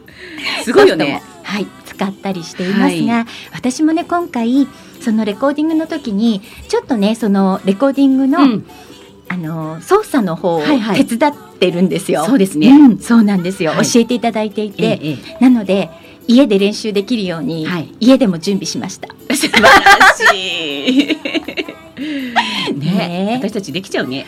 できちゃいますよ、レコーディングできちゃいます。はい。だからまたねハニオンベリーではい。何か、なんかでもそんなそんな企画もなんかね、ちょっとこう持ち上がってたりしますよね。今ねあの BGM でうっすらとかけておりますが、はジングルで使っているハニオンベリーのあのテーマソングは、はい。実はフルバージョンでありましてね。そうなんですよね。うん。はい、あのー川上二郎さんがそうなんです。書いてくださいまして私がちょっとはい。ね、ね歌詞を。歌詞を書きました。そうなんですよ。はい。すごい絵面だよね、作詞。かな。作曲川上二郎って。すごいね。ね贅沢な絵面でございますよ、ね。本当に。はい本当にありがたくって、夢のようなんです。はい。うん。まあそんなね川上二郎さんが今回はえ全面プロデュースということで、そうなんです。えやってくださっております、はい。ウクレレカバーズ2020、はい。あのこれから先私たちのこの番組ではそのレレコーディングに参加してくださっている皆様にもご登場いただこうと思っております。はい。はい。どうなりますかね？皆さん。皆さん。今聞いてらっしゃるかしら、うん。来てねって感じよね。ね。はい。あのもうすでにね私たちレコーディング少しずつ始めているので、はいはい。週末になると、うん。その豊作スタジオに、はい。なんかね行ってそうね。れやってるわけなんですが、はいはい。なかなかねあの地道な作業ですからね地道な作業です。というのは。本当に。うん。まあでもね、うん。あのー、二郎さんの、えーそのレコーディングのね、はい。えーその操作というかね、ええ。あのーテクニックというんですか、はいはい。そのあたりも勉強させていただきつつ、そうですね。すごいよねやっぱりね。あのなんといっても耳がいいんです、ね二郎さん。ね。私だから同じものをイヤホンで聞いてるわけですよ、うんうんうん。でも私には聞こえていないものが二郎さんには聞こえている、うんうんうんうん。ねちょっと私耳老化してるかな、いやいやいやいやいや。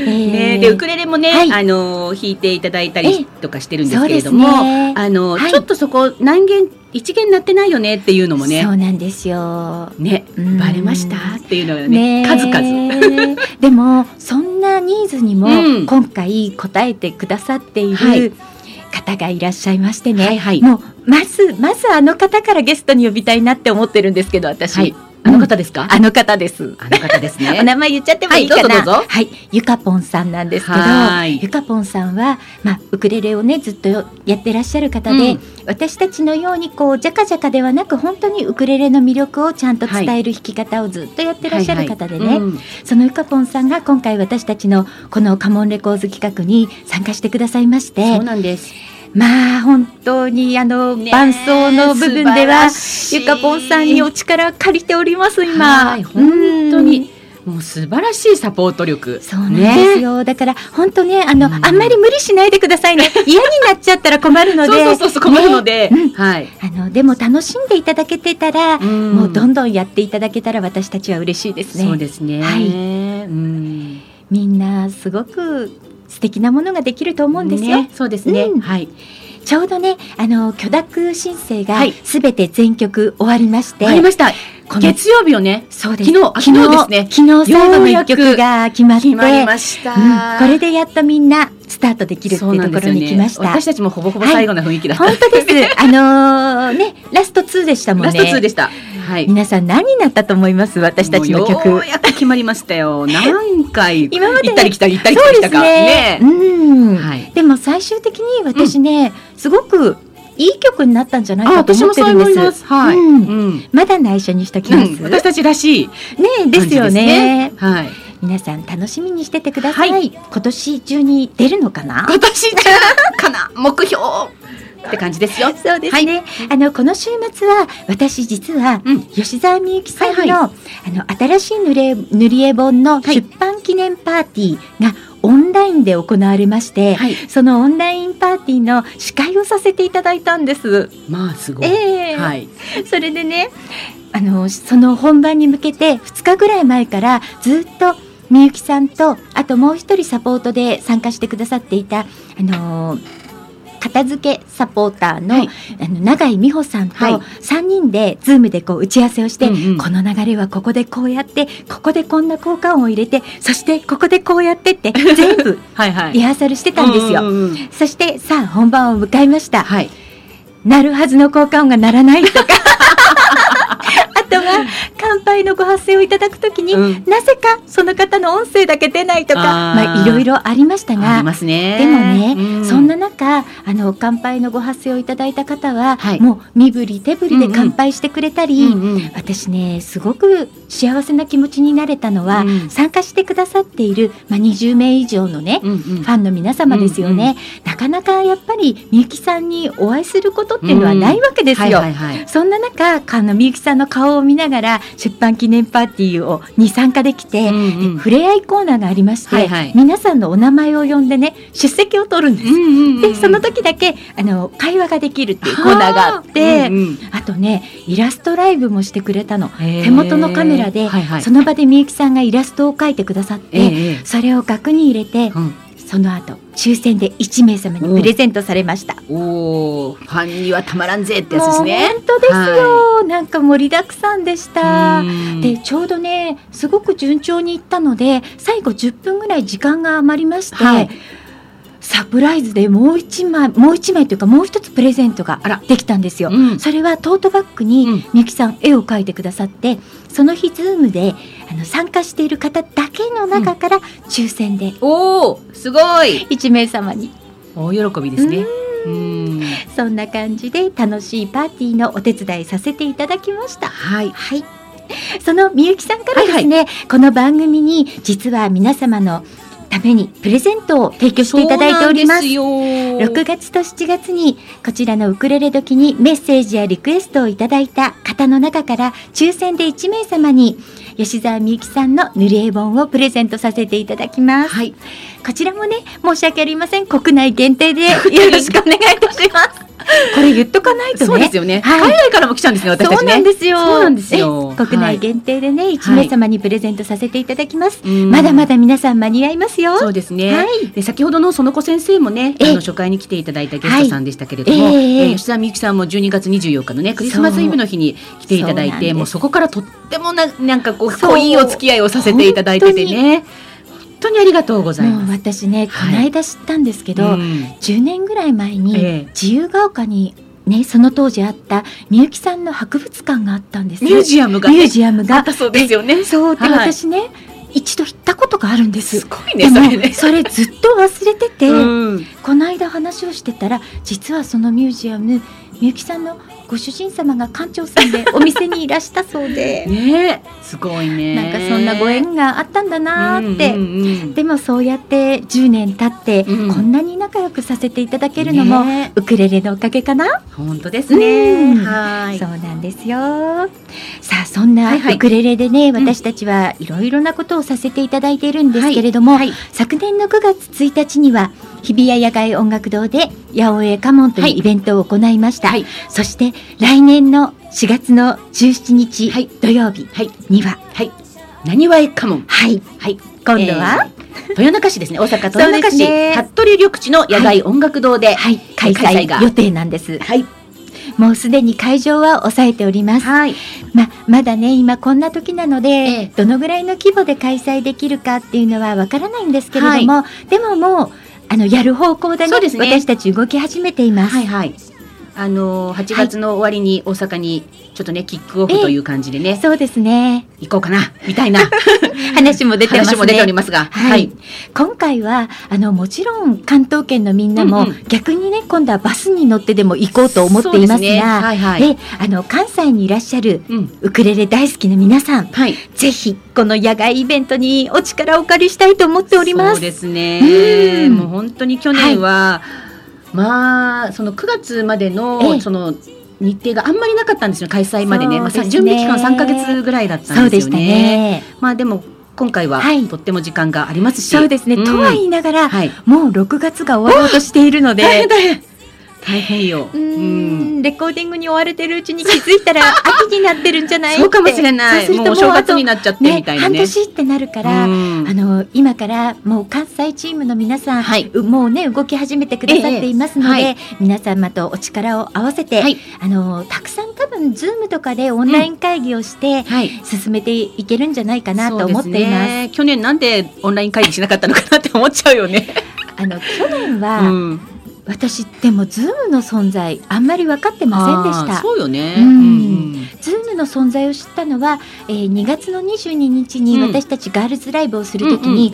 みんなやっぱり忙しくて打ち合わせできないから、うんうん。オンラインならできるんじゃない？ってそうですね。私たちの仲間の柴姉が、はい。ズームっていうのがあるよって教えてくれて、それを使ったのが初めてだったので、ええ。もうそこからもうズームの虜ですよね。うん。超ベテラン。はい、毎日使ってます。毎日使ってます。なんなら日に、私2度3度使ってるんで。そうよね。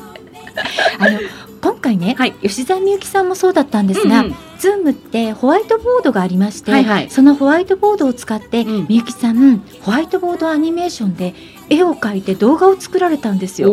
なんかそんなことにもズームは使えるね。まあそもそも会議室だからね。うん、そうなんですよねね、その会議室機能が結構面白いのがいっぱいありますよね。そうなんですよねもちろん録画機能も録音機能もありますから、うんうんそれを使って私たちもいろいろ今、はい YouTube にそのままリアルタイム配信したりはいしてますね。そうですね。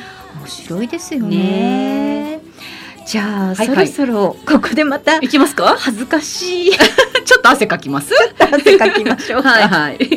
それでは、はいいきますか？はい、行きましょうか。はい、はい、えー、続いてははい、ゆりちゃんのオリジナル曲で、永遠の友達。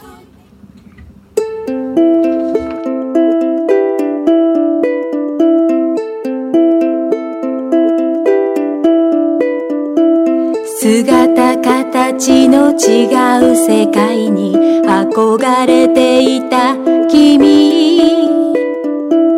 君の優しさが彼らに伝わることはなかった。どんなに誤解されてもどんなに責められても君は彼らの世界を求め続けていた。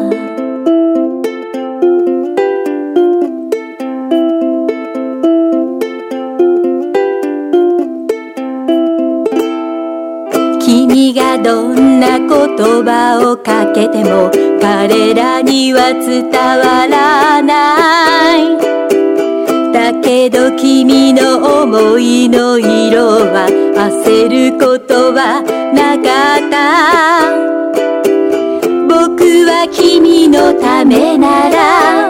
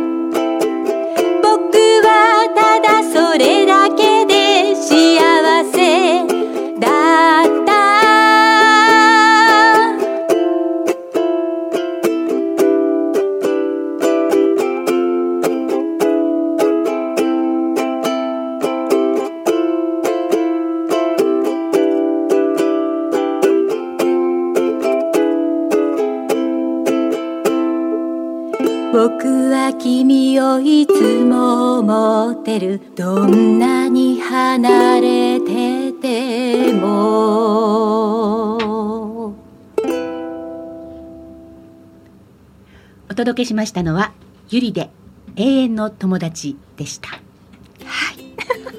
汗かくよね。汗かきますね あのこのレコーディングの時に、はい実はまだアレンジ全然できてなくって、うんうんうんでこの後ですよね。もうハニーオンベリーでこれを歌うようになって、はい。ハモリができたりとか、うんうん。あの間にちょっと歌ってみたりとかいテンろんなこと。ポも全然違うもんね。そうなんです。全然違う。ん。はい。そうなんですよ、うん。皆さんあのこの CD の永遠の友達は実は本物ではありません。あのもっとねあの BPM 遅いので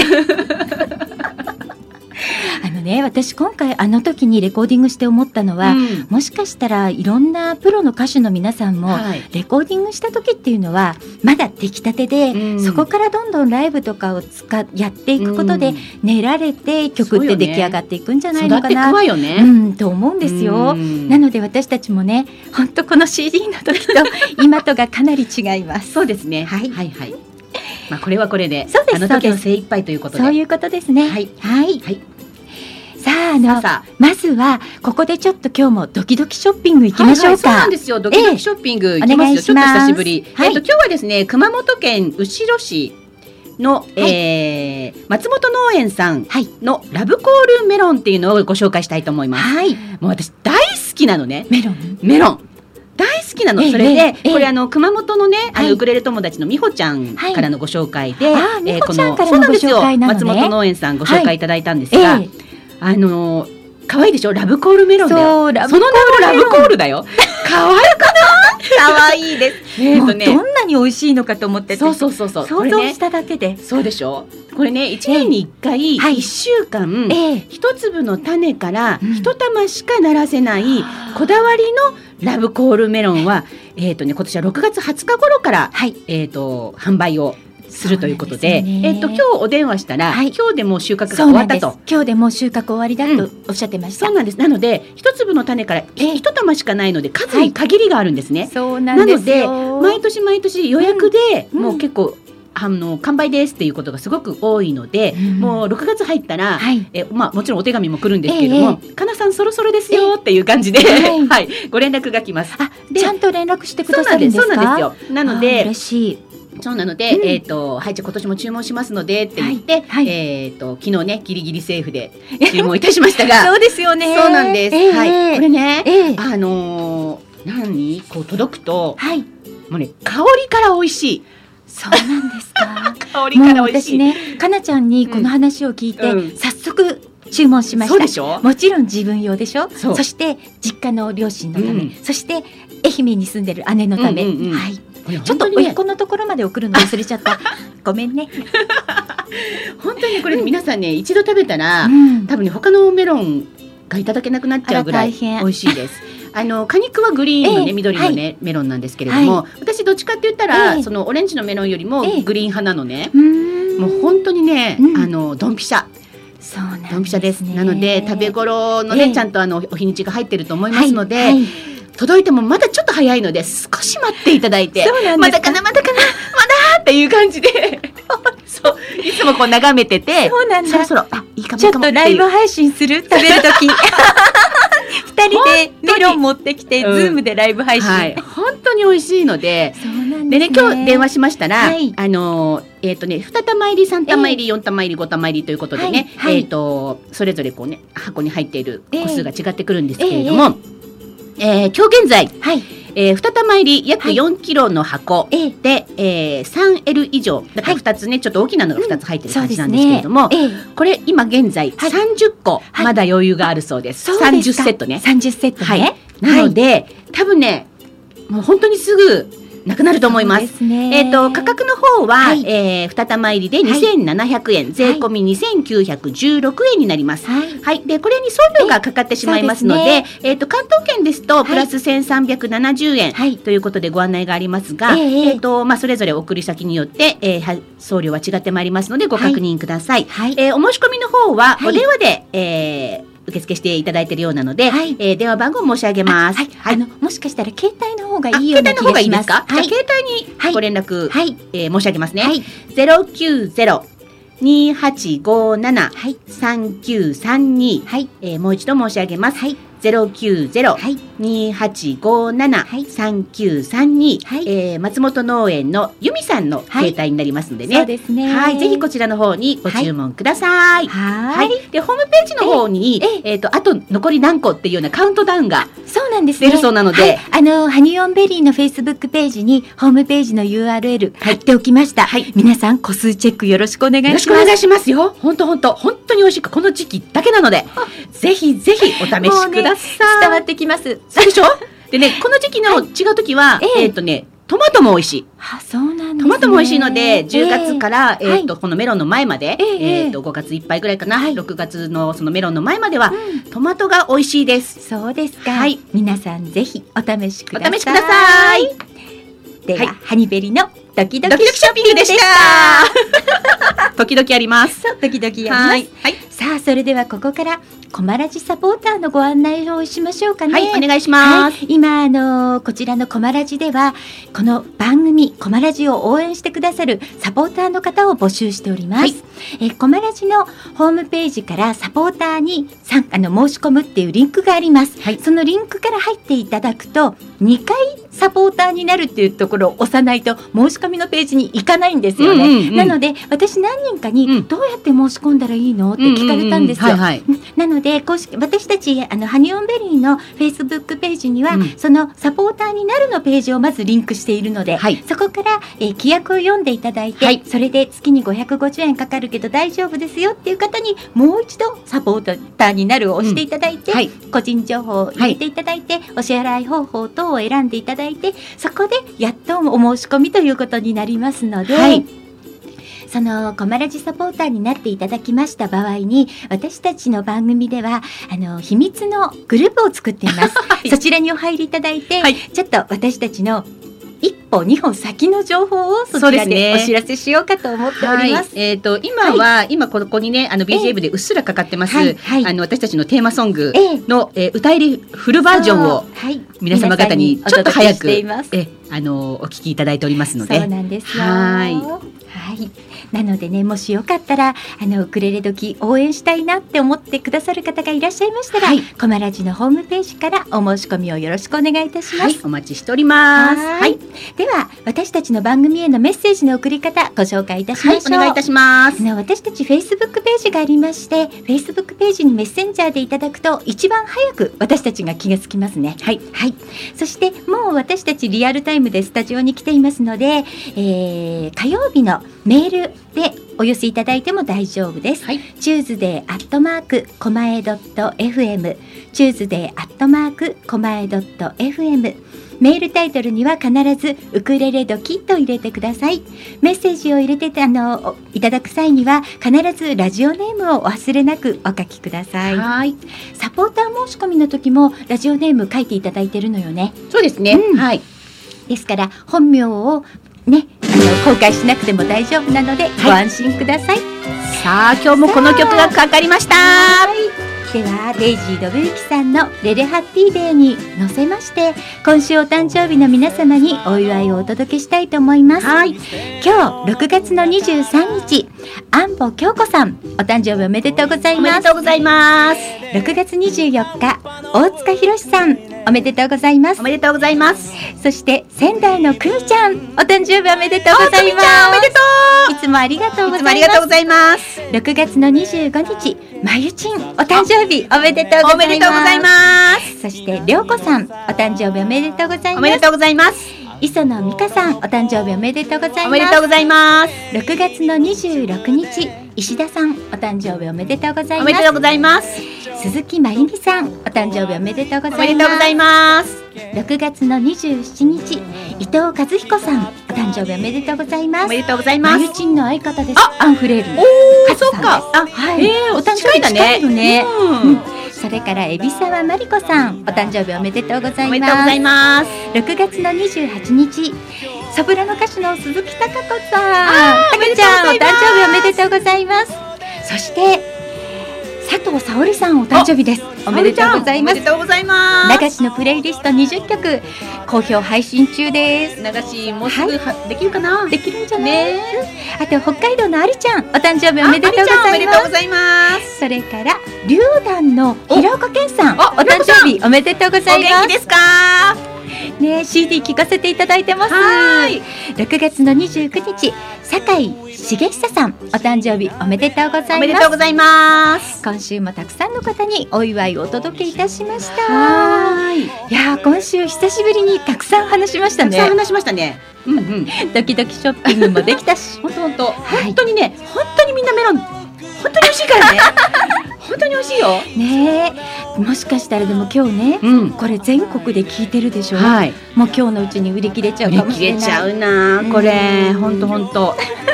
二玉入りのってちょっと大きめの方が来るからそうですね。食べ応えあるんだな。そうなんですね。3L 以上のやつだから。楽しみ。私ほんとほんと 3L 以上のメロンってもうね抱えちゃうよ。本うん。あのここ何年か食べてないと思う。本冷蔵庫に入るかな？冷蔵庫ちょっとこう寄せといて。わかりました。今ねうちトウモロコシで。いっぱいなの。